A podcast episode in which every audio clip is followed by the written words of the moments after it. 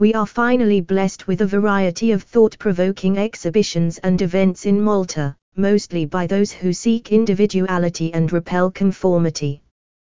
Joanna Delia reviews the solo shows of Romeo Roxman Gatt and Matthew Attard, both Maltese artists who are making waves internationally. In their shows, they offer a new perspective of the world, reimagining concepts of oneself, events, and of objects around us. Page 25. Romeo Roxman Gatt also has unveiled a new project called Rosa Kwir, an experimental virtual and physical archive, bringing together stories of trans men, non-binary and LBQI masculine presenting people. Page 7.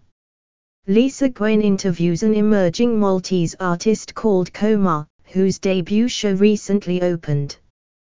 CO-MA presents 11 figurative charcoal drawings created over the last two years with commendable speed and attention to detail. Page 17. Those who have followed Francesca Balzan on social media over the last year have been patiently waiting to see her latest collection of sculptures in the flesh. The artist researched early 20th century passport applications at the National Archives of Malta, looking for individuals who lived in or around the Tarlius area and sculpted them as she imagined them, in conversation. Page 12.